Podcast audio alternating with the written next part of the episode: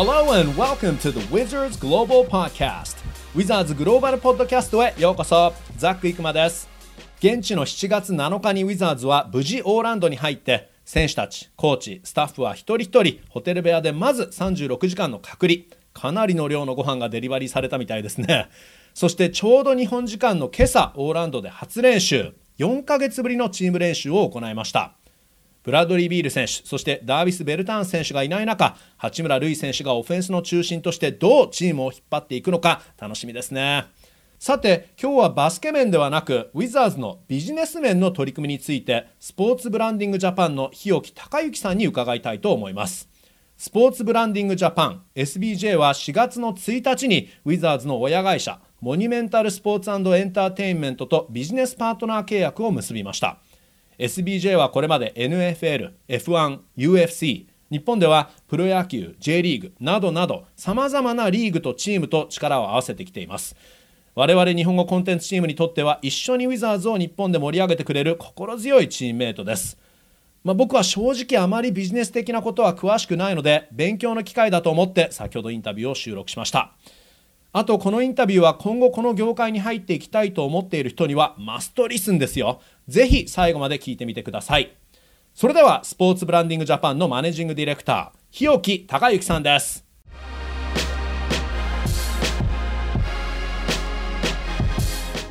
はい、えー、では日置さんよろしくお願いします。よろしくお願いいたします。えっ、ー、と、4月にスポーツブランディングジャパンさんがウィザーズとパートナーシップを組みましたけど、まずこれはどういうパートナーシップなんですか？えっと、これはですね、あの、ウィザーズが、えー、日本で、えー、ビジネスを行うための、あの、ある意味日本の、まあ、パートナー、あの、出先機関として、えー、ウィザーズのジャパンにおける、えー、ビジネスを包括的にあの統括して担当するという、えー、役割になります。なるほど、なるほど。えー、となると、まあ、詳細を見ると、例えばそれが、えー、デジタルメディアとかソーシャルメディアの部分も含め、スポンサーシップとか、そういう部分にも携われるってことですよね。その通りですね。あの、まあ、いくつか事業領域はあると思うんですけれども、まずはスポンサーシップですね。ウィザーズにスポンサーを、えー、つけていくっていう作業だったりとか、えー、日本語のあのデジタルメディアのサービスのお手伝いをしていくとか、あのあとはこれから、あのやっぱり日本のスポーツビジネスってまだアメリカに比べたら遅れている部分が非常に大きいので、うん、そのナレッジというものを、あのウィザーズの持っているナレッジというものを、えー、日本でビジネスの opportunity がないか、チャンスがないかっていうことを探っていくようなこともしています。うん、なるほど。あの、まあ、ちょっと順番もここで突然なんか変えたくなってしまうんですけど、そのなんていうのかな、日本のビジネスの方がアメリカのビジネスほどスポーツビジネスは進んでないという言い方をされますけど、うん、まあ、ざっくり言うとどのあたりですか？あの、大きく分けて世界のスポーツビジネスっていうのは、あの、ヨーロッパ型のあのスポーツビジネスというものと、アメリカ型のビジネスっていうのがあって、ヨーロッパっていうのは非常にあの長い伝統と歴史の中でスポーツビジネスが発達していて、例えばオリンピックなんかはヨーロッパのビジネスだと思うんですよね。はい、はい、スポーツビジネス。で、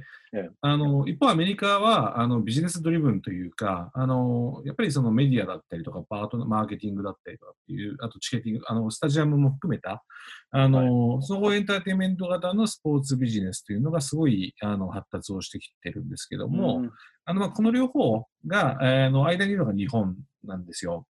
で、日本っていうのは、あの今までずっとその実業団って言われている企業だったり、あの、あとは、まあ、日本のプロ野球のようにですね、大きな会社があの集まってプロリーグを作るような形で、ちょっと世界とは違った、えー、発展を遂げてきていて、で、まあ、あの、サッカーなんかやっぱりヨーロッパの方が、ね、大きいビジネスになっているので、ヨーロッパ型のサッカーの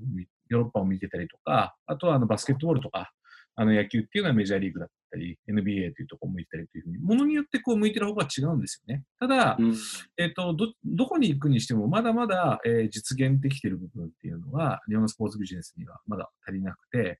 でそこをですね、あの、まあ、本当5年とか10年とか、えー、場合によってはもっと遅れている領域っていうのがある中で、それを、あの、キャッチアップできる、あの、サポートをするっていうのが、あの、僕たちのビジネスで、あの、はい、日本でそうやって20年ぐらい活動し続けているっていうのは、まさにそこの部分を埋めていくという作業をしています。うん、なるほど。あのちなみになんですけど、まあ、そのアメリカのスポーツビジネスタイプになる場合っていうのは、えー、うん、まあ、球団側から見た場合っていうのは、ビジネスモデルの方程式みたいなものがあるわけですよね。うん、そ、ね、れはおさらいをするとどういうものなんですか？あの今までスポーツビジネスの教科書っていうのがあって、はいあの、すごく簡単に言っちゃうと、まずあの、お客さんをスタジアムに、アリーナにえー集める集客というところがスタートポイントですね。うんで、お金、人が集まっていって、チケットの金額ももうこれ以上上がらなくなってくるなと思ってくると、これをやっぱ見たいっていう人たちが放送を見たいと。そうすると放映権っていうものが出てきて、で、これがあの、皆さんのよくニュースでも見るように、何百億円で放映権が売れたとか、っていうニュースですよね。で、これがまあ、でき始めると、今度いっぱいいろんな人が見始めた。あの、今までスタジアムって4万人とか1万人しか見れなかったのが突然400万人とかになると、はこれに商業的な価値、 commercial value っていうものが出てきて、そうするとスポンサーがついたり、えーしていって、また新しい収入のあのルートが出来上がっていくんですね。で、こういうのが出てくると、今度はあのマーチャンダイジングって言われている商品を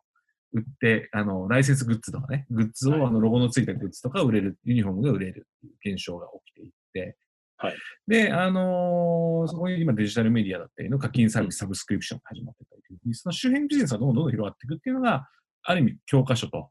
呼ばれている領域です。簡単に言うと、例えばユニフォームなんかも会場に来てしか買えないようだったりとか、っていうのはいと売れる数って限られてるじゃないですか。ただ、えメディアに出て人気が出てくると、日本中もしくはせあのアメリカ中、世界中の人たちがどんどん買うようになってくる。これがあの、レアル・マドリードとかのユニフォームとかそうだと思うんですけど、グローバルで、はいあの販売できるっていうチャンスがあるからこそ、あれだけ高い金額で選手と契約ができるということなるほど。まあのそういう教科書、しかし、うんえーまあ、今、パンデミックの中っていうのは、その形も変わってきますよね、当然。そうですね、まさにあのグッドポイントなんですけど、あのい要は集客っていうものができなくなった瞬間に、このビジネスの組み方、教科書っていうのがもうあまり使えなくなってくる。だからまさにこの今起きてる現象で、はい知っての通りスタジアムにお客さんを入れられなくなりますとか、半分になります。となると収益源減りますよね。で、あのまあ、会場で売れる飲食売店にお客さんが来るのも半分になるし、駐車場の売り上げも減るし、あの、ファンクラブとかもあんまり意味がなくなってきたりとかっていうことが起きているのが今です。で、今何が起きているかというと、えーやっぱりデジタルの方でしっかり、えービジネスを取っていく。これまでもすごくデジタルの領域っていうのはスポーツの中で親和性が、あの、関係が強くて、あの特にアメリカなんかで言うと、あの、チームとかリーグ独自でチャンネルを持っていくケースって多かったんですけども、あの今まさに起きていることっていうのは、そこからさらに課金をするチャンスだったり、体験価値を上げていくっていうところに、どんどんどんどんシフトしていて、で日本はここの部分が全く実はできてなくて、うんあの要はテレビにおんぶに抱っこだった時代が長かったんですよね。はい。で、まあそこで DAZN っていうところが日本で出てきてるとか、いくつかのそのプラットフォームという OTT と呼ばれている部分で、あのそういうビジネスが始まってきたんですけど、まだね、試合を見せる、映像で試合を見せるっていうところで止まっちゃってるんですよね。これあの、もう一回おさらいして、あの、古い教科書で見ると、えースタジアムにお客さんに来るっていうのが、来て試合を見るっていうレベルなんですよ。ただ、見てる場所が街の体育館だったり、何のエンターテインメントなかったら、やっぱり見に行ってもつまんないじゃないですか。はい。そこにやっぱりエンターテインメントがあったり、賑やかしがあったりとか、美味しいご飯が食べられたりとか、あの、選手と握手ができたりとか、あの、熱狂、みんなと熱狂できるからこそみんなスタジアムとかアリーナに行きたがってたんですけど、うんうんうんオンラインになると今もう一人で勝手にテレビ見てるっていう、要は試合を見てるっていう。で、唯一あったエンターテインメントっていうのは、まあ、司会者が、あの、コメンタリー、実況中継がいたり、解説がいたりとかっていうところぐらいだったんですけど、これをどんどんどんどん、スタジアムと同じような、アリーナと同じようなことをしていかないと、やっぱりそこの部分の付加価値っていうのは上がっていかないんですよね。で、これを何か、とにかく大きくしていくっていうのが、もうアメリカが今どんどん先行してやってるし、うんあの、日本も、あの、少しずつ気づき始めた新しい教科書っていう感じです。うんうんなるほど。まあ、あの、パンデミックでね、いいことっていうのは本当に正直ないと思うんですけど、本当にもう悲劇ですけど、だけど、うんもしこのスポーツビジネスの中でポジティブを見出そうとしたら、今が本当いろいろトライする、そういうチャンスというかタイミングなんでしょうね。そうですね。あの全くその通りで、えーいろんなスポーツチームやリーグの人たちが一生懸命今まで集客をしようとしてると、結局人がいなかったりとか、あのとにかく集客認識が教科書通りにやろうと思うと、やっぱりそのデジタルは後回しになる。あとはテクノロジーってなかなかわからなかったり、うんあと、まあ、日本に顕著な例で言いますと、そのリーグやチームを運営している人たち、まあ、野球とかサッカーはだいぶ変わってきましたけど、その他のスポーツって、あんまりそういうビジネス的なあの観点とか、エンターテインメントに強い人ってあまりいないところが多かった。そうするともうよくわからないデジタルは後回しになったんですけど、うんうんうんうん。今、やっぱこういうもう、なんでしょうね、集客できなくなるともうしょうがないから、とにかくデジタルに振るしかないよねっていうはい。意識がみんな高まってきて、うんうん。ものすごいスピードで今みんながあの、僕の会社もそうなんですけど、どうやればいいの？どうやればいいの？っていう、うん。質問がものすごいやっぱりいろんなリーグやチームやあの協会さんから来るようになってますね。うーんなるほど。あの、日置プロフェッサーってお呼びした方がいいのかなと思っちゃうぐらい、ちょっとこの教授のようないろんな、あの、僕は今日もなんかレッスンという形でインタビューをさせてもらえればと思ってるんですけど、あの、日置さんご自身について伺いたいんですけど、はい。あの、まあ、シンガポールにもね、会社の、えっ、と、本社なのかな、支社？はい。うんありますし、カナダにもありますし、すごくインターナショナルで、で、えっ、と、アイスホッケーの、えーアイスバックスの COO もされてるんですよね。はい、そうです。えっ、と、今こういう業界のこのお仕事に至った流れって、まあ相当、あの、ロングバージョンだったらもうずっと一晩中話せるかもしれないんですけど、ショートバージョンがあったとしあったとしたら、どういう流れで今ここにたどり着いたんですか？そうですね。あの、短く話 あのすると、えっ、と、最初僕は広告代理店、まあアメリカにあの留学をしていて、やっぱスポーツビジネスってものを初めて気づいたんですけど、日本にスポーツビジネスなかったんで、まずあのうん広告代理店に入社したんですね。うん。で、あの入ってその3年ぐらいになると、この FIFA ワールドカップっていう、あの2002年のワールドカップ、まだ僕すごいうん20代の,、あの真ん中より前だったんですけども、はい。ワールドカップがあって、あ、これ世界のスポーツビジネス見るせすごい教科書だなと思って、会社辞めてですね、あの、FIFA のマーケティングの会社に転職しちゃったんですよ、いきなり。うーん。これが2000もう2001年とかで、はい。で、あの、右も左も分からず、英語とスペイン、フランス語が混じるような、あの、ヨーロッパの FIFA の、あの、方で、えースポーツビジネスの勉強をまずして、2002年のワールドカップをやった後に、当時の、あの、アメリカ人の日本支社長と一緒にくっついていって、あの、新しい会社を作ったんですね。で、当時まだあの携帯のビジネスとかが始まったところだったんで、あの、テレビだとやっぱり小さいとね、なかなかお金もないし、難しい、信用もないしっていうところで、携帯のあのそういうコンテンツビジネスで、オフィシャルのあの、オフィシャルサイトっていうのを大量にやり始めて、で、スポーツビジネスの世界でガーッと大きくなっていって、はい。で、あの、大きくなった段階で、あの、いろんなスポーツリーグやチームとかと接点ができる中で、えアメリカ型の、そういうアメリカ、ヨーロッパのビジネスモデルを日本に輸入をして、日本のビジネスにちゃんと、日本でそれを展開していく。で、うん。日本のそういうあのスポーツ業界のあの環境の情報だったりとか、あの日本の現状っていうものをアメリカやヨーロッパのスポーツビジネスで日本に進出したい国に対してそういう情報を武器にやって、くるくるくるくるこの2つを回していくビジネスをですね、10年ぐらいえーやっている中で、あの、ブランド、スポーツによってもブランディングっていう領域だったりとか、あの、ミッション、ビジョンっていう、あの、組み立てっていうのが大事だなっていうことに、2010年前ぐらい、10年ぐらいですかね、に気づいて、で、あの、今のスポーツブランディングジャパンっていう会社を作っていって、あの、プロチームやリーグや、あの、あとアメリカのスポーツチームとか、今まあ、大体15社ぐらいですかね、の、あの、うん。アドバイス業務をする中で、はい。あの、ちょっとビジネスにしていくというような、あの、流れになって、非常に、ごめんなさい、長かったかもしれないですけど、いやいや。そういう感じです。その中で、まあ、NFL とか、あの、海外で NFL とか UFC とですよねか、あの各国あとは、あの、ESPN っていう、あの、スポーツの放送局だったりとか、あの、いろんなとこと NBA も、あの、そうですし、長くお付き合いをさせてもらったりとか、うん。あの、ヨーロッパのサッカークラブだったりとかですね、いろんなとことお付き合いさせてもらって、国内でもやっぱりあの J リーグチーム、えープロ野球チーム、もう本当に20年近くお仕事させてもらってたりとかっていうぐらい、うん。あの、非常に面白いあのビジネスを、新しいことをどんどんやりながら、あの、未開の地をどんどん進んでいくような感じですごく楽しく ビジネスしてます。いや、楽しそうですよね。いつも、例えば僕はあの、ひよひよきさんに、あの、まあ、個人的に初めてお会いしたっていうのが、スーパーボールででしたからね。で、そうですよね。何かあの、ビッグイベントになるとひよきさんにばったりお会いするっていう、なんかそういうパターンのよく会いますよね。いや、はいあのいつも僕もザックさんとね、あの、本当スーパーボールであったり、あと、はいちょうど一週、うん4日前ぐらいかな、あの、5年前のよ、5年と4日ぐらい前に、僕あの UFC の日本イベント埼玉でやった時に、ザックさんがそこの MC 入ってたりとか、はい。あの、あれ、なんか写真は昔のあの、フェイスブックとかで来た時に5年前ですって言うと、なんかザックさん結構映ってるんですよ。そこになるほど、なるほど。はい。確かに司会をやらさせていただいて、シャラジュニアさんとかもとか。はい。司会をされていて、ね、あの、確かあの記者会見では僕はあの、あまり総合格闘技は専門分野ではないので、そっちの情報をインプットするのが大変で噛みまくってましたけど、はい。あの、僕が裏側にいて、ザクさんがフロントにいて、あの、すごいな、この人何でもカバーしてるなって いやいや、あの、でも本当にスポーツブランディングジャパンさんの、なんていうんですかね、クライアントリストを見ると、わ、すごいなっていう感じで、もう本当にあの海外リーグも今おっしゃったように、国内リーグもそうなんですけど、例えばファイターズとかも何かユニフォームに関係することに。そうですね。あの、日本ファイターズさんは本当に2004年から、あの、北海道移転をした時からずっと付き合いをさせていただけて、本当にあの光栄だし、あの、僕らラッキーだなと思うんですけど、やっぱりそういうあのリブランディングっていうか、あの、新しい場所で新しいものに生まれ変わると、この設計からやらせ、お手伝いさせてもらっていて、要はブランド開発って言われてる。で、その延長線上に、あの、今使われてる球団ロゴだったりとか、あの、ユニフォームデザインとかっていうのの開発を一緒にさせてもらったりとか、あの、僕自身もデッサン書いたりとか、あの、してたんですけど、本当にあの、スポーツのドメインで好き勝手にいろんなことをやらせてくれてて、あの、ファイターズさんにはもうずっとお付き合いさせてもらってるのは、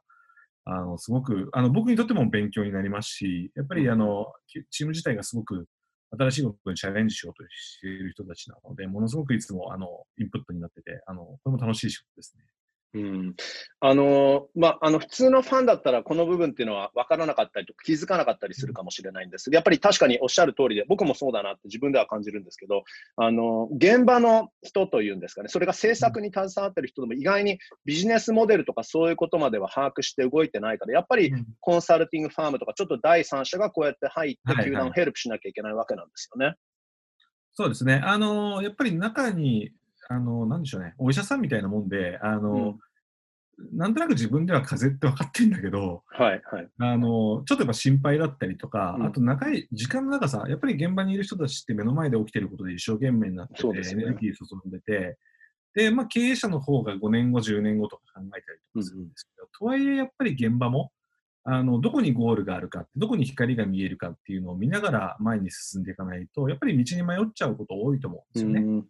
で、あとはあの、ね、今の医療とかでもセカンドオピニオンっていうのなんですけど、やっぱり常に第三者の人に意見を聞いておきながら、こう、あの、自分のあの位置上、位置を確認するっていうような、なんか GPS のあの 星じゃないんですけど、はい、なんかあとあの他業種の情報ってわからないんですよね、やっぱり。うんうん、なるほどあのサッカーの人はベースボールがわからないとか、はいはい、あとはアメリカの状況がわからないとかっていうことがあるので、そこをやっぱり補ってあげなきゃなと。で、僕がやっててすごく自分であの、あ、この仕事向いてるなと思ったのは、あの、いろんなそういう業種をやってたりとか、あとはそのチーム自分で経営してたり、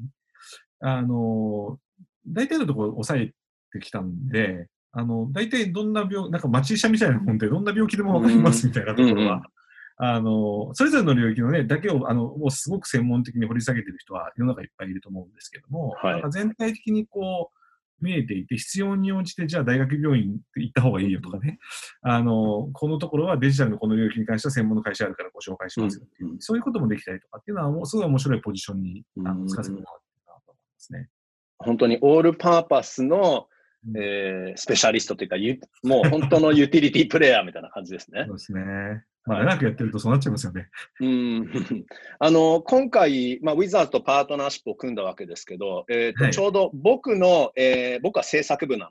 で、えー、はい、ウィザーズのね、だから僕のボスのボスにあたる、えー、ジム・バーンストーンさんと、はい、えー、いつもミーティングをされてらっしゃると思うんですけど、あの、言える範囲ででいいんですけど、どんな打ち合わせをされてるんですか、あの、やっぱり日本でどういう、こう、戦略を持って、えー、ビジネスをしていこうかっていうことがもちろん基本にあるんですけども、あの、ご存知の通り、ウィザーズって、いろんな国の選手が、やっぱりいて、うん、で、そのいろんな国に対して、あの、アプローチは違うと思うんですけども、やっぱり日本独自のあの環境だったり、あの八村塁選手だったりとかっていうあの選手がいて、で、あの、日本には B リーグがあって、あの、で、そこにはちゃんとスポンサーがついて、これに対してどういうふうに我々が入っていこうかとか、もしくはインタラクションっていうか、その、日本からどうやったら、えっと、アメリカで、あの、どんどんつなげ、ビジネスがつながるのかっていうところをいつも一生懸命、あの、議論をしています。で、あの、すごく、あの、ウィザーズとお仕事をしてて、すごいなと思うのは、本当にですね、あの、長いスパンで、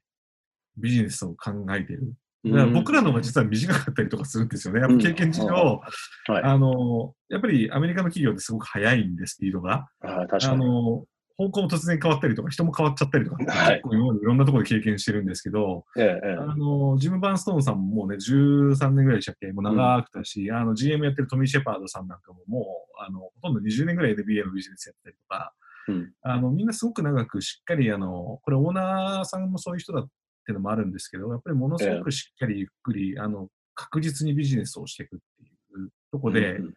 あの、とても尊敬してるというか、あの、勉強になりますね。うんうん、なるほど。あのーじゃあミーティングでは日本語コンテンツのこれをこうやった方がいいということもサジェッションがあったりするということですか？そうですね。あの、こういう、まあもう、今で言うと、僕、ウィザーズやっぱすごいなと思うのが、あの、ザックさんもそうだし、あの、もう一人、制作チームのメンバーもそうだとあ思うんですけど、小野口大栄。はい。はいはい。あの、すごく、日本のビジネスを真剣に捉えていて、うん当たり前ですけど、はい。あの、ちゃんと、あの、コンテンツを作って、ファンとエンゲージメント、あの、うんつながりを強くしていこうっていう意識だと思うんです。これなかなかですね、あの、プロスポーツチームで、その国の言語に対応するうんうんって、ものすごい難しいことなんですよ。で、はい。放送だけなんかあの翻訳入れてペロってやるっていうケースは結構多いんですけど、やっぱりこうやって人をちゃんと採用して、あの、編集のとこも含めて、あの、コンテンツ制作に乗り込むっていうのは、もうこのチームの意気込みというか、うんやっぱりそのグローバルマーケットとか日本のマーケットに対する、あの、まあ、意識の高さっていうのが、あの、ちゃちい言葉になっちゃいますけど、うんあの、真剣度合いと長さ、時間の長さっていうのを感じますね。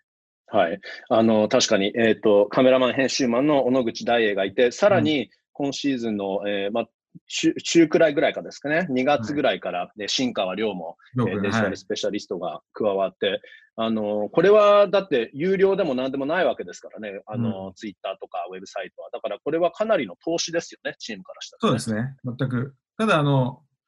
その辺はそのジムさんもみんな、あの、チーフレビレビニューというか、その収入も全部管理してるからすると、その投資が、はいあの、必ず、あの、実を実を結ぶという判断をされてるっていうことなので、はいあの、やっぱりすごい判断だ、正しい判断でもあるし、すごい、やっぱり意志があの硬いんだろうなっていう気はしますよね。うんうんうんまあ、まあ、僕らもそうですよね。パートナーに対してちゃんとビはいジネスのパートナー選ぶっていうことも、これもコストですから、はい。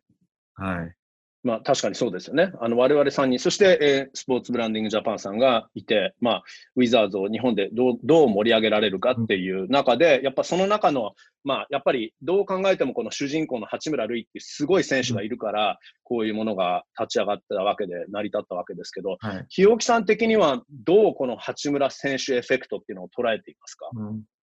あの、二つあって、一つは当然ながら、その、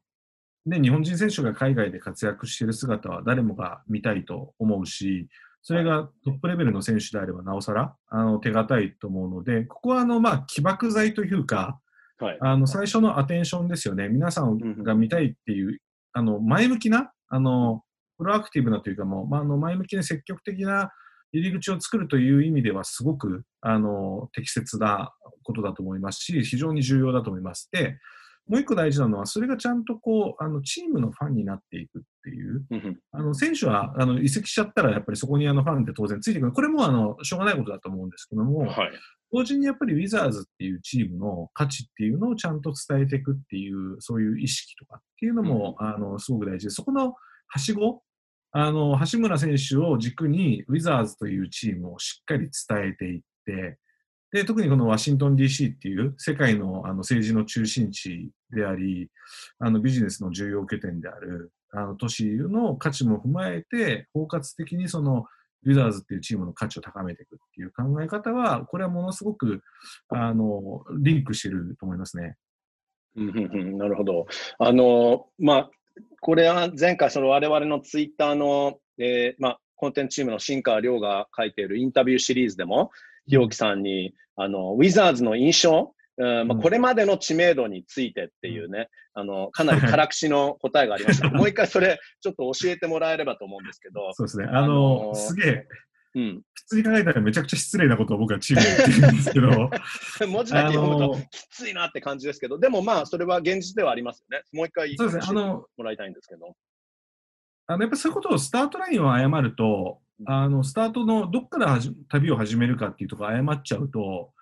結局その先のゴールの生き方も変わってきちゃうし、間違っちゃうと思うんですよね。なんでいつも僕こういう仕事をするときは、もうあのストレートに持ってることとか、あの立ち位置を伝えてあげて、で、あの、それもできるのは、そのジム・バーンストーンさんとかチームのフロントの人たちっていうのは、そういうのをちゃんと受け入れるあの話を理解してあの、考えていくっていうのがすごく伝わってきたんで、もうあえてそういうふうに強く言ったんですけども、ウィザーズって多分 NBA 全チームの中でも最下位いるぐらいの,、あのチームで、多分記憶の中ので言うと、マイケル・ジョーダンがちょっとなんか一瞬プレーしてたなぐらいって、あれ何年ですかね ?20 年前ぐらいですか ?15 年前ぐらいですか、ね、はい。17年ぐらいですよね。そうですよね。はいはいうん、それぐらいの記憶しかないような、多分最後の、あの名前挙げてってくださいって言ったら多分最後に出てくるぐらいのチームな、うん、あの気がしてたんですよね。なんで、あのそういうレベルからスタートをするっていうのは、逆に言うとそれ以上下がることがないっていう、あのところから始めるっていうのは、すごく、あの、なかなか、あの、認識としては難しい、うん、あの、話だったんですけど、まあそこから始めていくとい。う感じでしたよね。はいうん、で、やっぱりこう、まあ人気、要はエッジになる選手というのがあまり記憶にみんなないし、あの、チームとしてのブランド価値っていう、あの、そのロゴだったり、よく言うんですけど、子供がそのチームのロゴをかけますかっていう質問をするんですけど、うん、誰としても多分書けないんだと思うんですよ、昔のロゴを買う人とかもいると思いますし、はいはい、あのえバレあのブレッツだったっけみたいな、うんうん、そういう人もいると思うぐらいの、あの、うん、ゼロっていう感じですね、はい、当時は。はい、うん、今今もですけどね、はい、うん。そうなんですね。あのまあ、八村選手がウィザーズに入ったことによって、まあ、アメリカもそうですけど、特に日本でそのウィザーズっていうその知名度がもうぐっと上がって、まあ、我々コンテンツチームとかそういうことよりかも、単純に八村選手が加わったことによって、このウィザーズの知名度が上がりましたけど、あの、これ確か4月ぐらいに僕テレビで見たような何かアンケート、これ本当正確かどうかわからないんですけど、うん、あの、最近日本のテレビに出ている量アスリートランキングみたいなものがあって、うん、で、大谷選手、大坂なおみ選手、そして八村選手という、確かトップ3だったんですけど、はい、その中で、まあ、大谷選手、MLB っていうのは、まあね、これまでずっと90年代の途中から野茂さんがアメリカに行って、うん、MLB のあなんていうの知名度、チームの知名度もそうですし、はい、他の選手もみんなそうですし、まあ、MLB ファンは日本にたくさんいるわけですよね。で、あのテニスはテニスで、ね、テニスファンはもう当然、あのトップ ATP とか WTA の選手たちをチェックしてますから、そこの知名度っていうのも心配なかったかなと思うのが、NBA ってやっぱりまだ日本ではちょっとややシュールな部分があるような気がして、はいはい、すごい人気だと思うんですけど、でも、やっぱりその NBA の選手が日本でトップ3に入るっていうのはすごいなと思うんですやっぱりそうですよね。いや、もう全くその通りで、あの、しかも、あの、なんて言うんでしょうね。NBA って、もちろん昔からね、マイケル・ジョーダンとかみんな、あの、好きで見ていた時代は、あの、馴染みのあるものではあったんですけれども、やっぱり、はい。あの、そこの選手って、やっぱり今まで本当にあの、まあ、田臥さんとかね、あの、何人かいましたけど、うん、やっぱり近いものではないし、うんうん、かつその中で、あの、活躍をするっていうことは、まあ、ある意味、野茂さんに匹敵する、はい、あの、結構野茂さんとか松井さんとか、まあ、何人もね、えー、日本人スター選手いますけど、それをやっぱり凌駕する、あの、ものかなと。特にやっぱり日本のプロ野球のレベルは非常に高くて、あの、メジャーとも、はい、あの、非常に近い距離にあったと思うんですけど、まあ、まだまだ日本のバスケットボールと、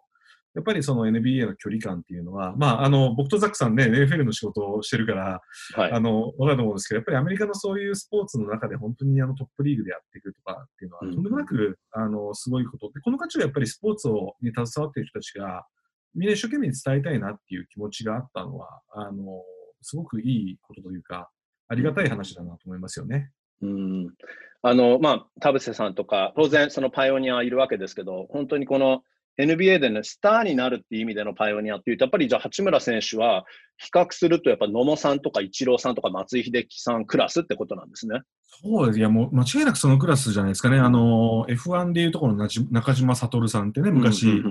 走ってた中島さんとか、あとはサッカーでいうと中田英寿さんとかね。はいうん、あのやっぱり本当に、まあ、香川もそうですけど、はい、多分それ、なんだろうな、もう多分歴代のスポーツ部 選手の中で、トップ5入るんじゃないですかね。うん。まあ、このままね、活躍を続けてもらうっていうのが前提になってくると思うんですけど、はいはい、はい。インパクトレベルで言うと、本当、松井さんとか野茂さん、はアメリカビジネス、アメリカスポーツだともう、僕イコールじゃないかなっていうぐらい。はい。うん。はい。トップファ5ってことはきっともう王さんと揃ってっていうぐらいの話ですよね。えいや、ー本当にす、本当にすごいと思いますよ、やっぱり。NBA とかも、いや、出てるんですもんね。で、いや、僕あの、い ESPN の仕事だった時、彼がゴンザガ大学にいた時の映像コンテンツとかを日本のテレビ局とかに、えあの、販売する仕事を実はしてうんしてる、今もしてるんですけど、してたんで、えはい。ええ彼がゴンザガの、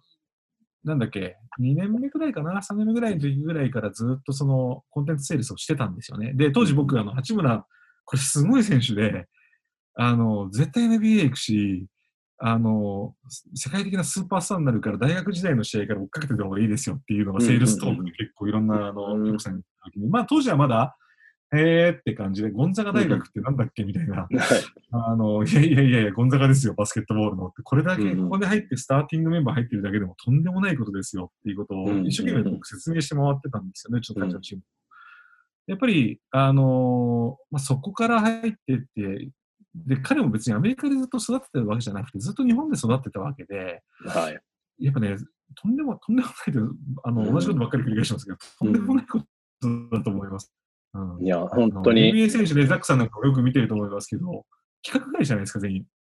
いや、体つきとか。本当にちょっともうとんでもないと思いますよ。もう単純にとんでもないですね。あのうん特にまあうん NFL の話もちょっとありましたけど、あのこれまで、まあ僕も NFL ジャパンさんのお仕事に関わることが今までできましたけど、あの、いつ初めてね、日本人初 NFL 選手が生まれるのかっていうのがね、いつも、あの、やっぱり常に気になるというか話題になっていて、うんで、まあ、こうやって八村選手が NBA にスッと入って、しかも、あの、ドラフト9位で、それでスターになっちゃうっていうのは、うんなんかとんでもない逸材だなと思います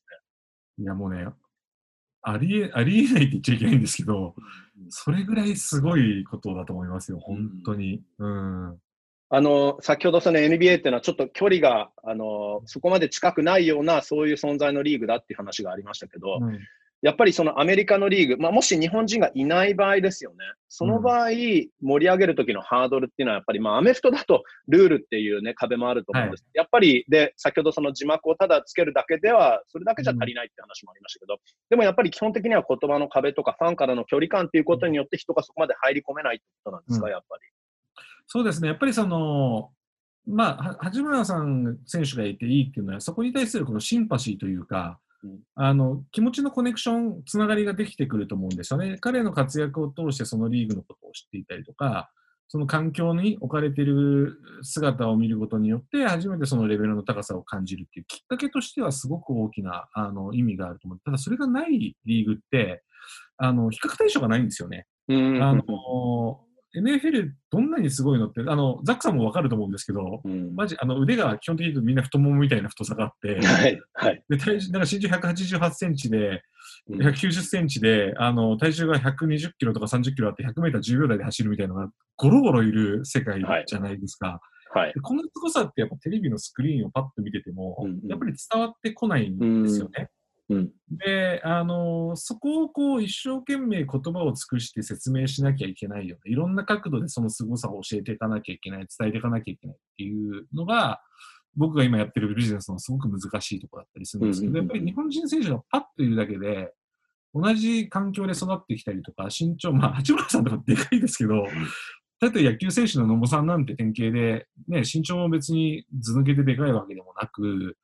あのーで、高校野球で活躍してて、例えば、あの、プロ野球で活躍してて、この間までなんか普通に見れてる人たちがとんでもないところでやってるっていう、その感覚って分かりやすいですよね。なんか、はいはい。その違いはやっぱ大きいですね。うーんまあでも考えてみたら八村選手も、あもちろん203センチって普通はうん。日本にはいない サイズいでね。で、ね、110キロ、さらに5キロ増えたのかな。うん。だからまあ当然大男ですけどね。うん。で、まあ身体能力の塊ですごく頭が良くて、だから NBA のね、その戦略とか作戦っていうのも全部があの体に染み込んで、まあすぐ即戦力になってるわけですけど、うん。やっぱり、あのーそういう意味では本当に日本人一人いるだけで全部が変わるし、あのーまあ僕なんかは、あの、例えば大谷選手がエンゼルス入りした時に、うん。それまで MLB のそこまでファンじゃなかった人が、まあでもエンゼルスをちょっと見ることになって、で、あれマイク・トラウトっていうすごい選手がいるなってはい。なって、で、あのーまあ、マイク・トラウトも知るようになって、実は気がついてみたらマイク・トラウトのファンになっちゃってたっていう人もたくさんいると思うんですけど、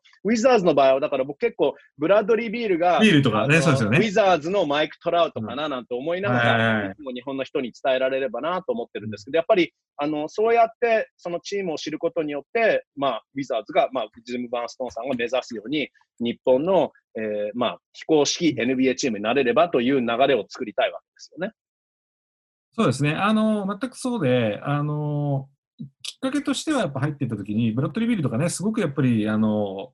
アピールする選手ですし、あの、そうやって見てるうちに、どんどんどんどん、あの、ファンの興味っていうのが広がっていくのが、まあ逆に言うと普通だと思うんですよね。で、あの、僕なんかも全く馴染みのないスポーツ見るとかそうなんですが、その都市がどうなってるかとかね。あの、例えばサッカー選手で言うと、ドルトムントっていう街にいたら、ドルトムントって街ってどういう街なんだろうとか、あのそうやってどんどんどんどんこの興味って広がっていくはずで、で、これをあのがすごく大事だと思うんですよね。なんで、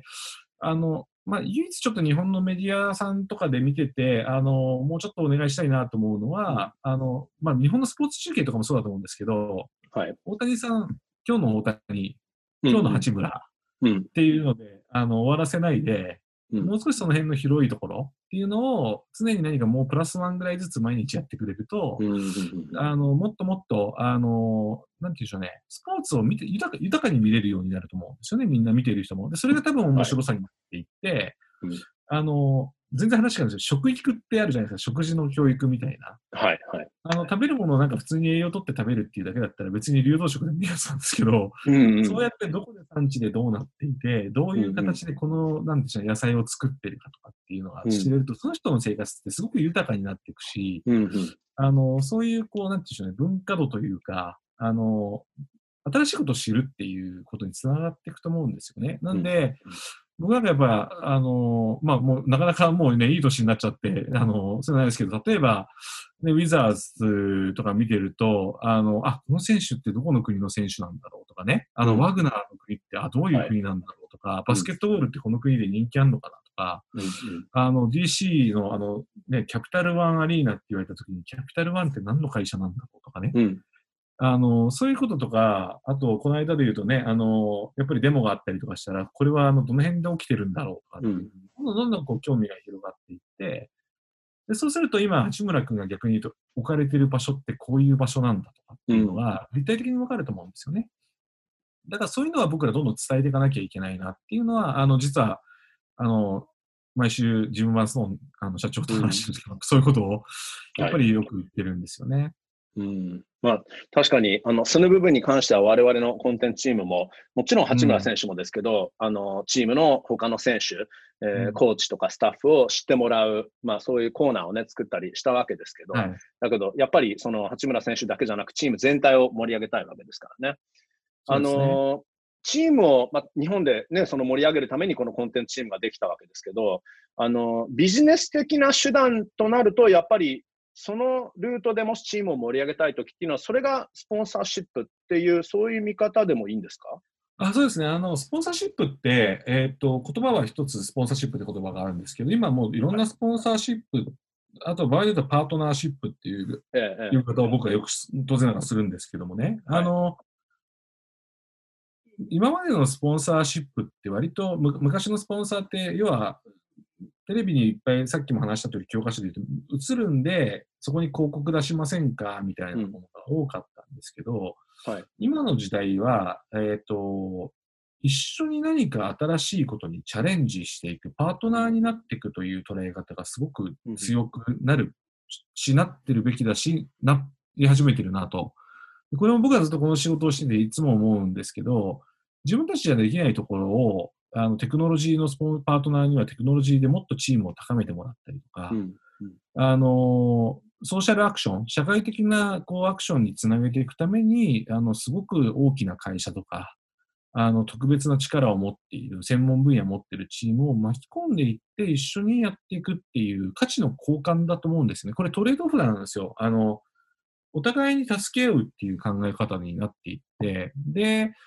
あの、例えば社会の課題っていうのが何かあったときに、自分たちだけでやっぱりやるって限界があると思うんですけど、例えば地場の大きな企業さんとやっていくとか、あのーそういうことによって解決が早くなっていくうんっていうのがすごく面白い。今日はあの実は僕朝、あのインテルのあの、カリフォルニアの本社の人たちとちょっと電話会議を別件でしてた、別の話でしてたんですけどね。ええ。あのインテルさんって、パンデミックの対応って15年以上もうやってるんですよ。うん。あパンデミックってあのそのコロナとか、ああいうあうんの疫病の、はいえーことに対して、そのデジタルの,、うんあのテクノロジーを使って、どうやってっても15年以上もう研究をし続けているという会社があるんですよね。例えばそういう会社が、えー、と今、プロスポーツリーグのパートナーになってくれれば、そのはい15年間の研究をパッと活かせるわけですよね。うん。で、あの、インテルさんとしてはそれを活かす領域っていうのが出てくるし、あの、はいリーグの方は課題として困ってるなっていうものを、パートナーシップによって解決していく。でそこにお金のやり取りがもちろん発生するケースもあるし、あの、その差分っていうんですかね、価値の差分みたいなところも多分出てくると思うので、そういうのをやっていくのが、すごく大事。で、これからそういう人たちをに、あの、僕も日本のそういうテクノロジーの会社だったりとか、あの、いろんな会社あると思うんで、そういう人たちをどんどん紹介していって、あの、ウィザーズの解決にもなるし、ウィザーズが持ってる価値で、その企業たちがもっと活動がしやすくなるような、うん。あの、企業の価値が上がっていくような関係を作ってあげたいなっていうのが、あうんの、この仕事の目標の一つですね。もう完全にマッチメーカーなんですね、企業同士、そう、そうですね。まあ、あの、マッチングですね。マッチングですね。はいあのですね。でもやっぱりその、じゃあ、会社が、えーまあ、スポンサーになれば露出が増えますよっていう、そういう、まあ、目先というか、まあ、すぐ目に見える、そういうメリットがあって、で、一方、まあ、チームからしたらボトムラインで、ね、もっと収入が入るわけですから、うん。えーそれがきっと目先というか、まあ、ボトムラインも当然そういう部分はあると思いますけど、あのもう、とりあえずそこはもう一番いいあの状況っていうのは、それを一番長い目で見られればっていう時なんですか？そうですね。あのーとにかく長くパートナーシップしてて、お互いがあのウィンウィンというか、あのーいい状況というか、その、お互いが意味を感じている状況が続かないと、やっぱり、うセールスをする、あの、スポンサー探す方も疲れるんですよね。毎年毎年新しいスポンサーのうんうん見つけるのは疲れると思うし、そういうことになると思うんですよね。で、あの、ベストの形っていうのは、もしかしたら両方ともお金を1円も出さないんだけども、お互いのビジネスがそれによってどんどん大きくなっていくっていうのが、一番本当は、今、あの、もちろん収入がなきゃ、あの、困るっていうのは多分あると思うんですけど、はい。えっ、と、そそれだけではなくって、例えばその会社とパートナーになったことによって、えーチケットの価格が5倍に上がりましたとか、うんうんあの、ファンが100倍に増えましたとかって、これ、ええあの、ね、あの、ファンを獲得するために1000万円使うのと、あの、その会社に例えば1000万円支払うのとっていうか、そっちのね、同じ価値ですし、でそのお金を払わないで向こうが価値を感じてくれるんだったら、1000万円浮いたことになるわけですよね。はい。でこういうのが多分本当に一番美しい形のパートナーかな。で、ジムさんとか、あの、はいジムバンストさんとかってオリあの、あのウィザーズの人たちっていうのは、それをすごく理解してくれる人たちなんですよね。はいなので、あの、ひよき、とりあえずお前ね、いくら、いつまでにいくら持ってこいみたいなことは絶対言わないですし、あの、企業価値が高くて我々にとってメリットになって、彼らにとってもメリットになる企業さんをさがあの教えてほしいとか、うんあの、見つけてほしいっていうようなことをいつもあの相談を受けますね。うんまあ、これまでウィザーズはグローバルパートナーシップで NEC さんと一緒に、ねパートナーシップを組んでますけど、そこも、まあ、お互い、なんていうんですかね、NEC さんのハイテク、テクノロジー系の会社に対して、えーまあ、あのウィザーズの親会社のモニュメンタル社のオーナーのテッド・レオンシスさんはもともとアメリカンオンラインの方なので、はい。まあ、ちょっとそのなんかテクノロジー系のつながりがあるなっていう、そういうのも実際に意図的に起きてるんですかね。そうですね。あの、そういうところはすごく、あの、チーム側のリテラシーっていうんですかね、その、要は理解度が高いので、うんあの、日本の NEC っていう会社、もちろんね、あの、コンピューターとか、いろんなものもあまりにもでかすぎて、どこの領域って言いにくいんですけど、うん。特に例えば、あの、オリンピックとかそういうので言うと、顔認証システムだったりとか、はいあの、そういう最新テクノロジーですよね。あの、で、特にそういうのはスタジアムに対して利用価値があったりとか高速追伸もそうですし、あの、そういう価値は高いのかなと。あとやっぱりワシントン DC っていう土地の持っている、あの、価値っていうのはですね、やっぱり、あの、NEC さんにとってもすごく大きな価値であって、その中で、あの、中枢にいるスポーツっていうのは、あの、特にオーナーグループも含めてですけど、すごい価値なんじゃないかなというふうに思いますね。あの社会の課題に対して取り組む会社っていう、そういう話が先ほどありましたけど、はい。まあ、英語で言うと、うんまあ、グッドコーポレートシティズンっていうんですかね、はい。その社会に貢献しようとしているう、ん。それに真剣に取り組んでいる企業、会社っていう中で、今回、まあ、あの、先ほどもありましたけど、そのモニュメンタル社が、あの、ウィザーズの選手とか、ミスティックスの選手がブラック・ライブズ・マターのデモ行進をしたり、そういう、えー、社会正義運動にすごく真剣に取り組んでるわけですから、やっぱり、その、モニュメンタル社と今後、スポンサーシップを組む会社っていうのは、そういう、まあ、社会正義というか、社会に貢献したいっていう気持ちが強い、やっぱり会社とのマッチが一番理想的になるんですかね。そうですね。あの、そこって多分、スポーツの本質的な価値っていうところとイコールになると思うんですよね。あの、うん、スポーツ団体の価値って、あの、まあ、スポーツって何っていうところに多分気にしてくると思うんですけど、はい、スポーツはみんなするものであって、えー、生活の一部である。同時に、あの、まあ、スポーツを見るっていう行為だったり、支えるっていう行為があると思うんですけども、こういうのも包括して考えたときに、スポーツのできることってもっと、もっともっと大きいと思うんですよね。で、これ僕がやってるアイスホッケーもそうなんですけど、はい、勝ち負けだけでスポーツを見たりとか、競技をするっていうことを単に見てもらうっていうだけだと、あまりにももったいなくすぎて、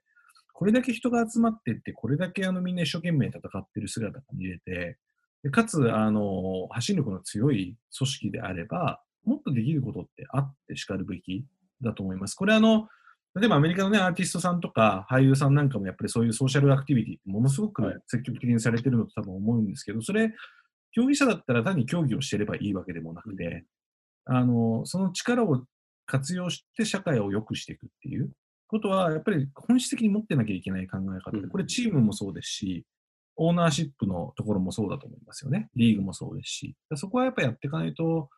もったいないなっていうのは本当に思いますよね。うんまあ、そもそも、まあ、ビジネス、それはあの大手企業でも中小企業でも、まあ、もちろん、うん、あの目先目先に手を伸ばさなくても済むような余裕が、インフラがあればっていう余裕がまずなきゃいけないことでしょうけど、だけど、あの目先を見ない方が長期的にはやっぱりあの例えば社会を、あの、今、じゃその利益はそこまで、うん、社会のそういう貢献の方に力を入れることによって、ちょっとそこのプロフィットっていうのは黒字が少し減ったとしても、社会がよる良くなることによって、いずれ会社ももっといい環境の中でよく運営できるっていうふうな考えをやっぱり持ってるんです。そこまで長い目で見るんですか？そうですね。あの、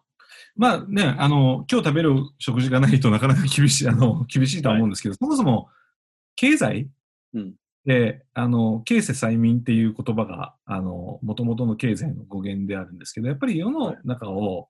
あの、救わなきゃいけないっていうのが、やっぱりそういう活動をする人たちの一個の使命であるはずなので、はい、そこを抜きにして、あの本当にあの厳しくてもできることってあると思うんですよね。あの、はい、僕がやってるアイスホッケーなんて本当にすごくちっちゃいチームなんですけど、うん、それでもやっぱり街の清掃活動はできますし、あのかかあの手ぶらでやっぱり学校行ってあの学校のサポートすることもできますし、はい、あのレベルは違うと思うんですけど、できることって必ずある。で、そうやってやってることによってチームに対するファンも増えていくし、うん、あの理解をしてもらって信用してもらえると思うんですよね。だからやっぱり、あのまあ、その大きさとかスケールに応じてあのやっていけることはあります。で、多分 NBA のパートナーになったり、えー、ウィザーズのパートナーになるっていうことは、そういう中でもやっぱり極めて一番大きいスケールになっている、うん、あの企業さんたちっていうのはやっぱり多いですけれども、ただそこにこう、そこの世界を見てみたいっていうようなのも、あの十分、あのどういうことをそのステージに行くとなるのかな、どういうことをすべきなのかなっていうのは、あのそうじゃなくてもやっぱり知っときたいなっていうのは、あの知っときたいなっていう企業はやっぱりすごくあの大きくなるんじゃないかなっていう気はしますね。うん、うん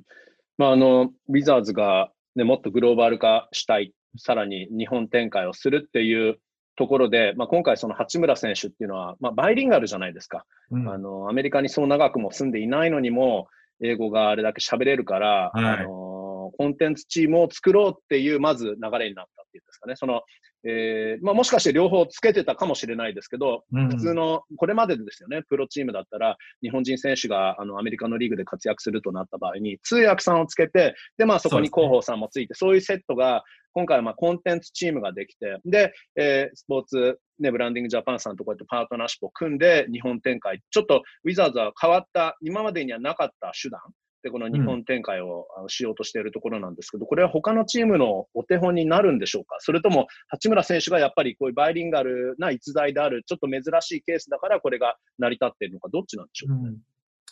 あのまあ、両方あるとは思いますね。あの実際、例えば、なんでしょうね。ヨーロッパのサッカーとか、やっぱり中国マーケットの大きさっていうのを感じて、中国人選手というか、が入った時は必ずそういうチームを作って、一気に、うん、あのまあ、ちょっと時間時間すごい短いんですけど、やっぱり同じような形でやってるケースは多いと思います。ね。はい、アメリカの場合は、まあそこまでまだやってる事例ってそんなに多くないとは思うし、えーと、はい、で僕の会社もそうなんですけど、日本側で頑張って、あのコンテンツ制作をしていくってケースがあるんですけど、やっぱりアメリカにそうやってスタッフをつけて、うん、あの365日、あの24時間そうやって回して事業をしていくっていうのは、あの多分そういう意味で言うと、ザックさんとかがそこのベンチマークになってくると思うんですよ。うん。うん、これがうまくいってるっていろんなチームとかが見始めたら、野球チームもそうだと思うんですね。はい、あれ、日本のコンテンツチーム作った方が、あの、うん、価値が全然高くなってるので、うん、言い出すと思いますね、間もなく。うん、なので、あの、多分、スタートというか、あの、今の、あの、ウィザーズのコンテンツチームが、今後の日本における、その、アメリカスポーツのベンチマークの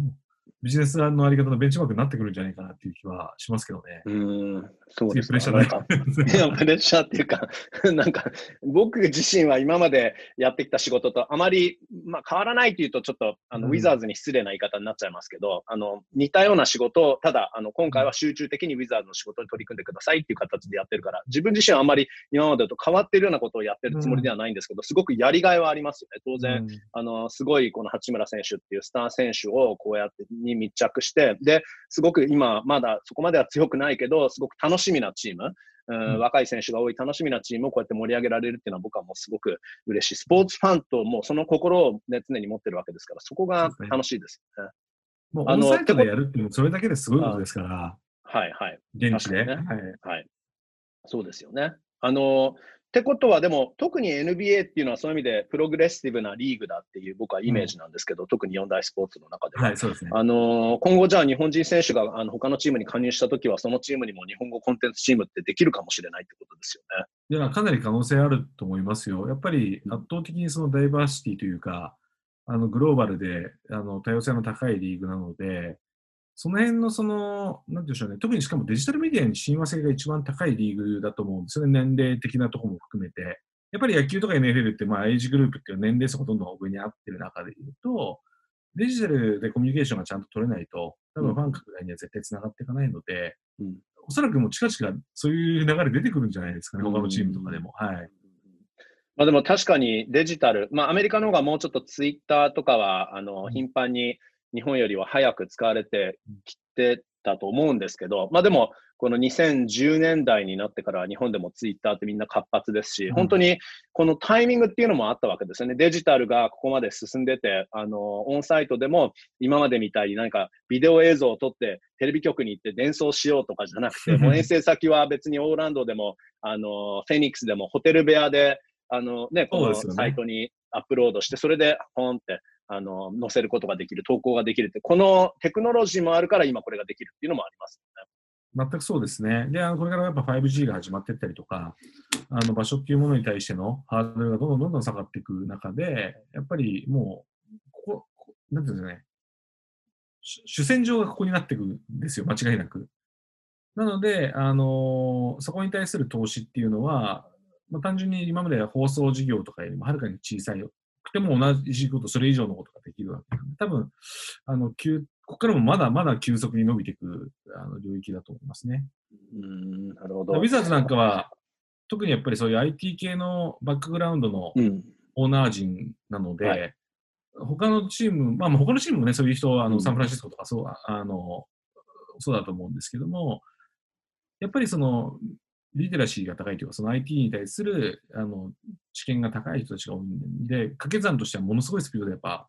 他のリーグとかを引き離していくんじゃないかなっていう気がします。はい。うん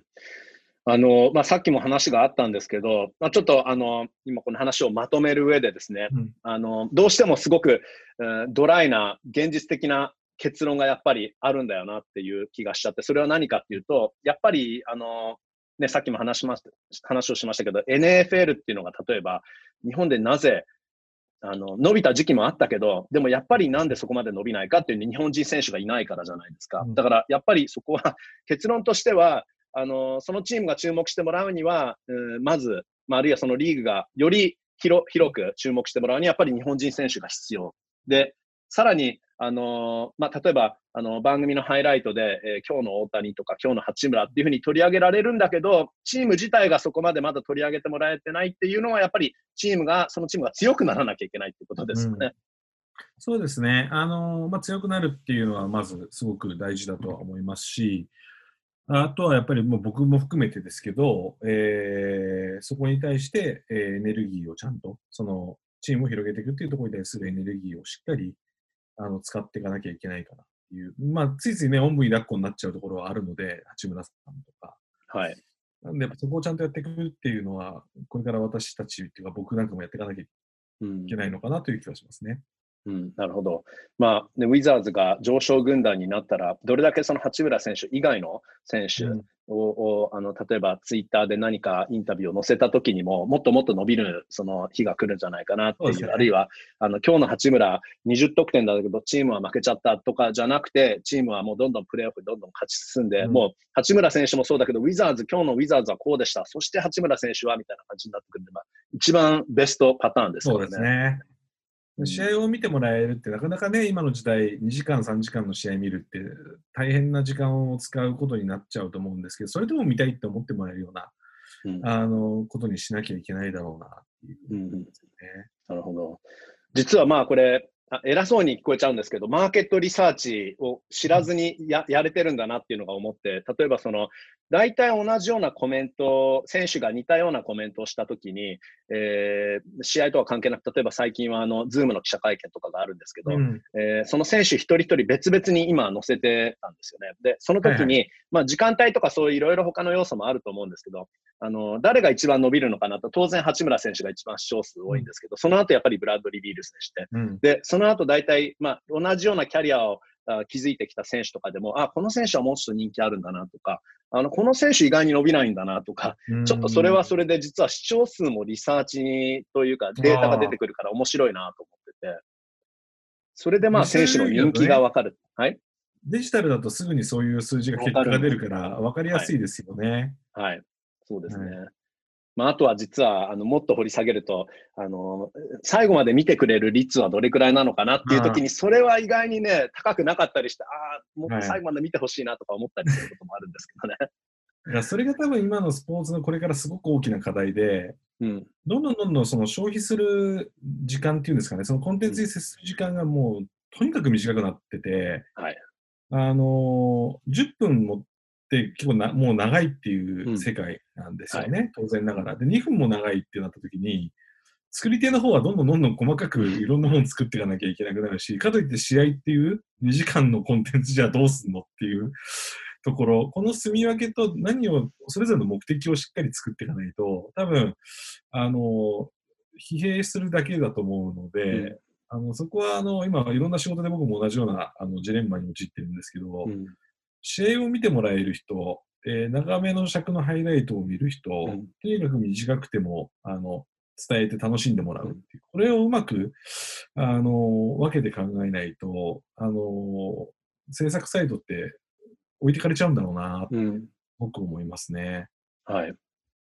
まあ、ツイッターとかウェブサイト上のものなので、そもそも尺が決まってるわけではないですから、うん、あの本当僕らは何か全てが実験だと思って、そうですね。たりしてるんですけどね、あるいは投稿する時間も、あのちょっと工夫したりとか、今日早めにしたりとか、遅めにしたりとか、まあ、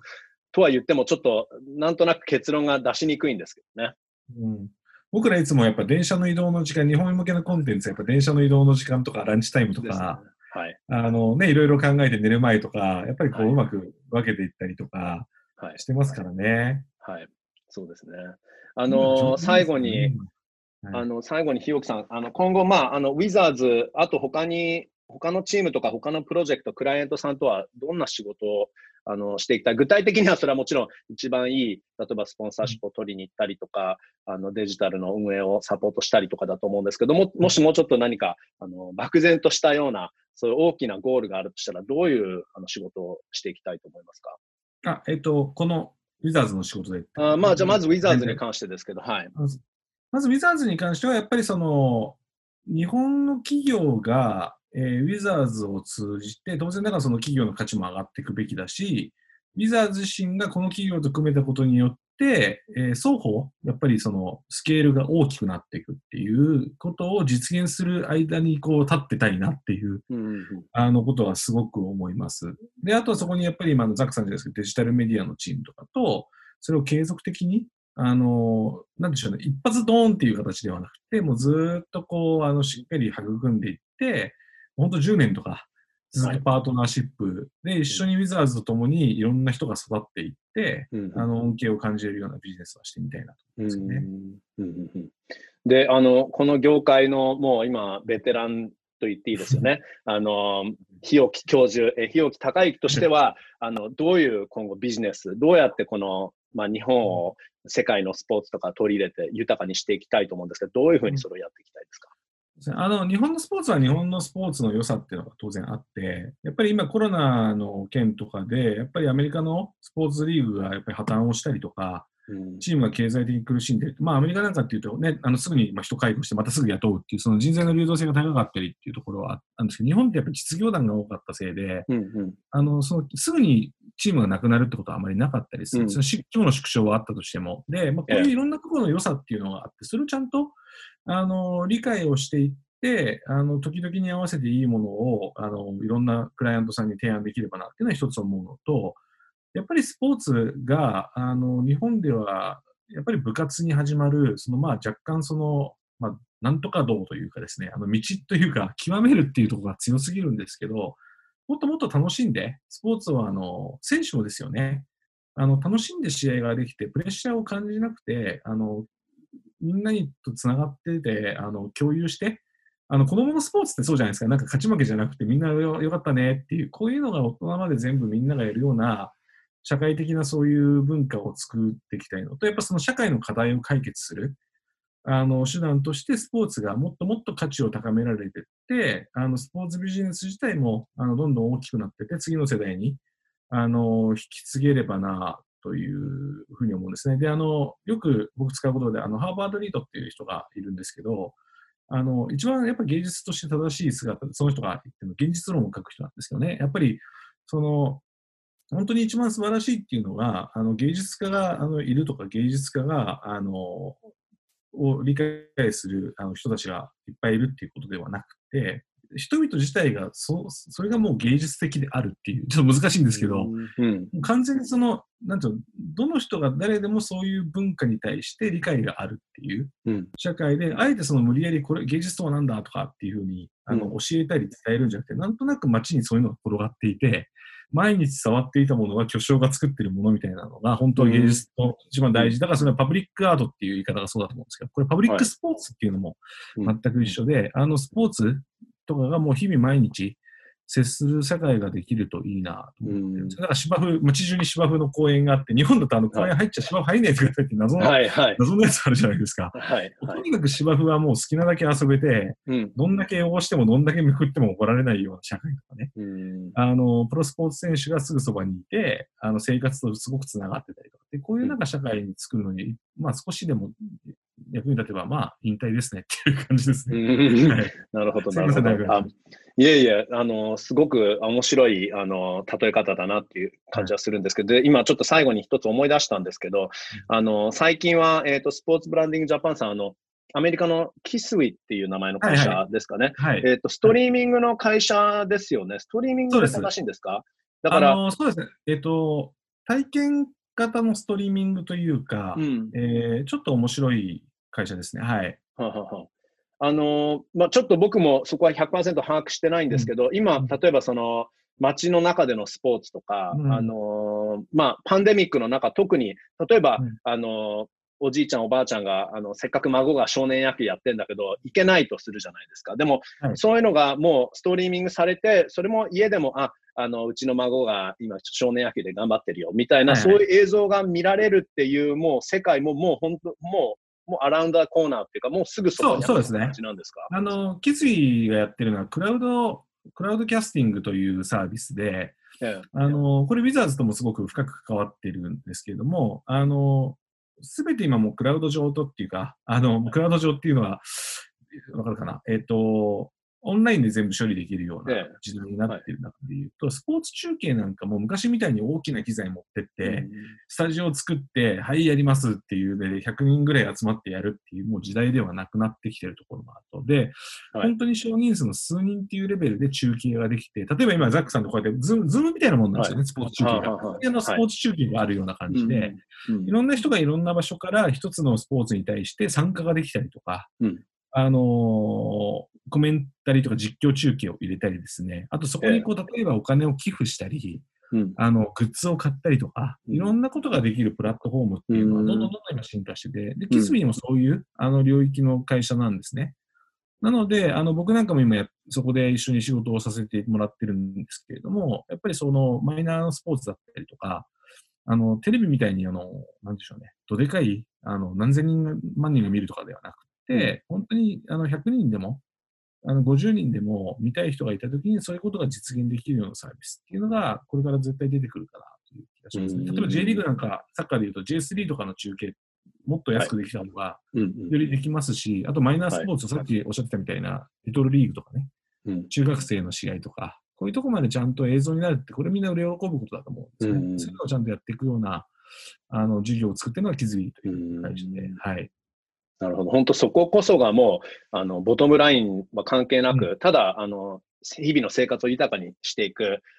ためとか、あるいはまあパンデミック中だったら安全にするためというかね、うん。もうスポーツとは関係ないし、自分のあのいとこが教会の礼拝にはもう行けないから、それをいつもあのストリーミングで 礼はい。拝日曜日見てたりとか、あるいは自分の父親がもうあの仕事からはリタイアしてトランペットプレイヤーなんですけど、それもあのトランペットの演奏をみんなで Zoom でやるとか、なんか本当すごい世界になったなと思って。いや、そうですよね。特にやっぱまあパンデミックね、大変だったと思うんですけど、やっぱりこうやってあの、みんな、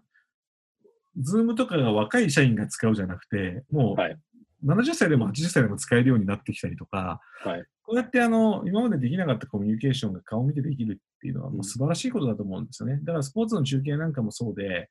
あの、どんどんどんどんそういうのがあの発展していくと、文化として豊かになっていくだろうなっていう気がしますし、そういうあの、マイナースポーツとかをどんどんそうやって助けていって、うん。あの、維持できるような、あの、基幹装置でもあるなっていう気はしますね。うんなるほど。わかりました。えー今日はプロフェッサーひよきたっぷりと ありがとうございました。あの、引き続きよろしくお願いしますよろしく。お願いします。で、あのあまあ、ジム・バンストーンさんとのウィークリーミーティングでは、あの、引き続き日本語コンテンツチームに対してはお手柔らかにお願いします。いやいやもう、前向きに、あの、ぜひ、あの、力を合わせて、あの、どんどはいんどんどんコンテンツが広がっていければと思いますんで、そうですね。はい。はい。えっ、と、じゃあ今日はたっぷりとありがとうございました。どうもすみません、えー長い時間ありがとうございました。はい、いえいえ、とんでもないですけど、スポーツブランディングジャパンの、えー、日置隆之さんでした。ありがとうございました。どうもありがとうございました。